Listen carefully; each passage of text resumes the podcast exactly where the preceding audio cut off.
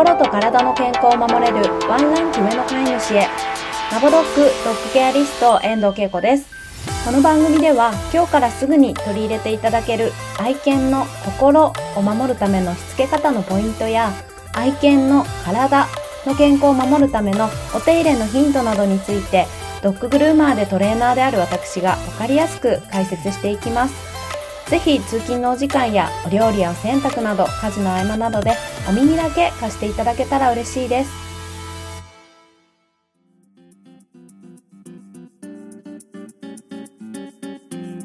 こんにちは、ドッグケアリストけいこです。なんだかどんよーりザ・梅雨という天気が続いていますが、お元気ですか？夕方ね、スコールが降ったり、雷が鳴ったりしていて、なかなか愛犬さんのお散歩に苦労してる方多いのではないでしょうか。でも今年はね、なんか梅雨明けが早いという噂もありますので、もう間もなく梅雨が明けるのかななんて思っています。まあ、明けたら明けたでね、今度あの、うだるような暑さがやってくるのかと思うと、ちょっとそれはそれでしんどいんですけれども、まあ、そんなわがままを言っていってもしょうがないので、ね、夏が来たらしっかり暑さ対策を行って夏ならではのアクティビティなんかも楽しんでいきたいなと思います。先週実は川遊びに行く予定だったんですけれどもちょっと仲間の体調不良だったりあの川がね雨で増水してるんじゃないかっていうことで中止になってしまったんですけどまあ去年何もできなかったので今年の夏は川遊びだったり湖でのサップだったり、あとはちょっとね、今キャンプ熱が高まってますので、涼しくなった秋口ぐらいにはソロキャンプデビューをしたいななんて思っております。皆さんもね、愛犬さん暑くて大変かなって思うんですけど、なんかね、暑さ対策いろいろ行った上で、夏ならではのアクティビティをぜひぜひ楽しんでいただきたいなと思います。さて、昨日ですが、私が主催しております、ゆるゆる犬活お茶会というお茶会を開催いたしました。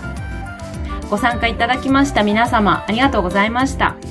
今回はね、なんとオンラインになってから過去最大の参加者の方に来ていただきまして、初めましての方がなんと3名も来てくださいました。で、さらにね、遠くはマレーシアからご参加のお客様がいらっしゃって、なんだか一気にグローバル感が出てですね、私はとっても嬉しかったです。まだご参加いただいてない方いらっしゃいましたら、毎月開催しておりますので、ぜひぜひ遊びにいらしてください。で、このゆるゆる犬活お茶会、どういう趣旨で始まったかと言いますと、一番初めはですね、オフラインでドッグカフェさんで始めました。で、きっかけは、私がこう愛犬とカフェ巡りをするのが好きだったのでドッグカフェを見つけてはお茶しに行ってたんですけれどもお隣に座ったお客様とかに「可愛いわねお利口だね」ってケルトが褒められるんですけれどもそこで「ワンちゃんいらっしゃるんですか?」って聞くと「いるけれどもうちの子はうるさくてダメ」とてもじゃないけどこんなところに連れてこれないそんな風にお利口にしてないからとかって言ってですね皆さんお留守番をさせているんですね。でそんな声をちょこちょこ聞くようになったなってからなんだかちょっと悲しくなってしまってせっかく犬を飼っているのに愛犬さんとのお出かけが楽しめないとかで犬にとっても飼い主さんとのお出かけができないお家でいつもお留守番それってなんだかすごくすごく悲しいことだなって思ったんですね。で犬たちは最初からドッグカフェとか初めての場所に行って初めてのワンちゃんに会ったりして初めからそんなにお利口さんにできる子なんていないんですよね。たくさんそういう場に連れて行ってあげて経験値を上げてあげないといつまでたってもお利口さんにはならないしまたその時の対応法が間違っていれば静かにできない。いつもわちゃわちゃしちゃう吠えちゃうっていう子になってしまうかもしれないんですね。なので私は実際そのドッグカフェさんとドッグカフェさんに協力をいただいて吠えてもいい騒いでもいいっていう時間帯にお茶会を開いてワンちゃんと飼い主さんのドッグカフェでの練習の場、トレーニングの場を設けて、で、カフェでの過ごし方、で、飼い主さんは愛犬さんのコントロールの仕方っていうのを学んで、で、いずれはどこに行っても吠えないし、いい子。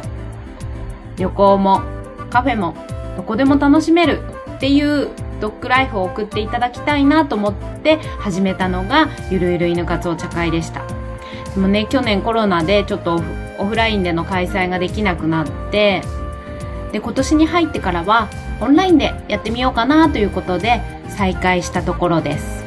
で、オンラインではじゃあ何をしているかと言いますと、まあ、ご自宅からゆるっと参加いただけるので、毎月テーマを決めて、今月は歯磨き、オーラルケアだったんですけれども、ご飯がテーマだったり、しつけがテーマだったり、あとは愛犬さんの病気をテーマにしたりしてですね、いろんなお隣さんの愛犬事情を聞いて知っていただいて、飼い主さんの引き出しを増やす、レパートリーを増やす、というような場にしていただけたらなと思って開催をしております。で昨日はオーラルケアがテーマでしたので、皆さん愛犬さんの口腔ケア事情についてあれこれ日々疑問に思っていることなどを質問してみんなでディスカッションしました。で、昨日はホリスティックビューティーアドバイザーの花山あさみさんという方にゲストでお越しいただいて、あさみさんは看護師の経験をお持ちなんですけれども、体の健康は全て口元からだということで、今ですね、人向けのオーラルケアセミナーなどを開催していらっしゃる方なんですね。なので昨日は特別に人の口臭についてのプチ講座を行っていただいて、とっても充実したお茶会になったんですけれども、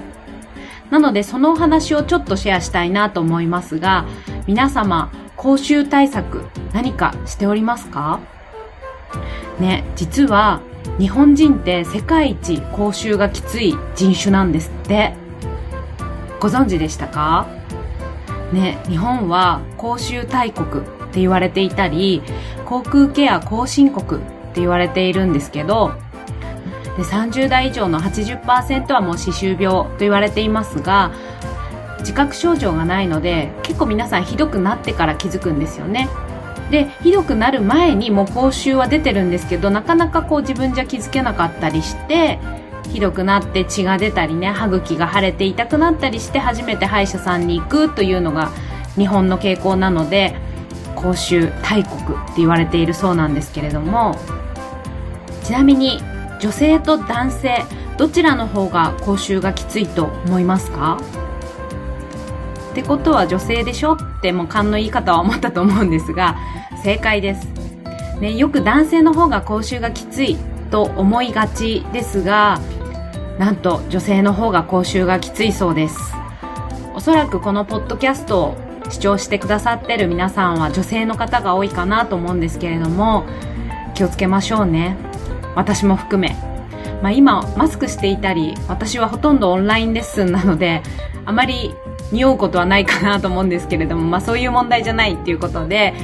ご自身の健康のために、自身の健康のために、口臭対策もしっかりケアしていきたいなと思っています。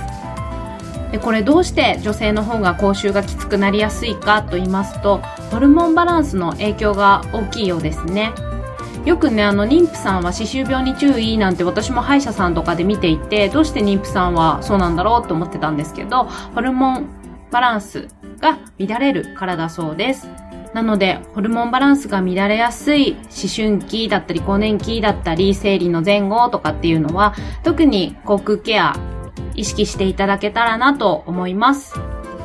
で、ここでちょっと余談なんですが、私以前仕事でこう女性スタッフが多い職場で、スタッフ育成のような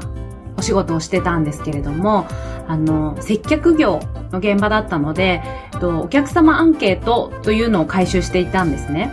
で、そのアンケート結果で、こう書かれている、指摘されているのが、スタッフの講習だったんですよ。で、これも会社としても問題になって、だけれども、口が臭いって言いにくいじゃないですか。なので、会社で、あの、ブレスチェックができる機械、こう息を吹きかけて講習がどれぐらいだって数値化される機械があるんですけど、あれを購入して代理店さんにバーッと配って、そのスタッフさんたち出勤する前に講習チェックして出ましょうみたいな対策を行ったりしていたんです。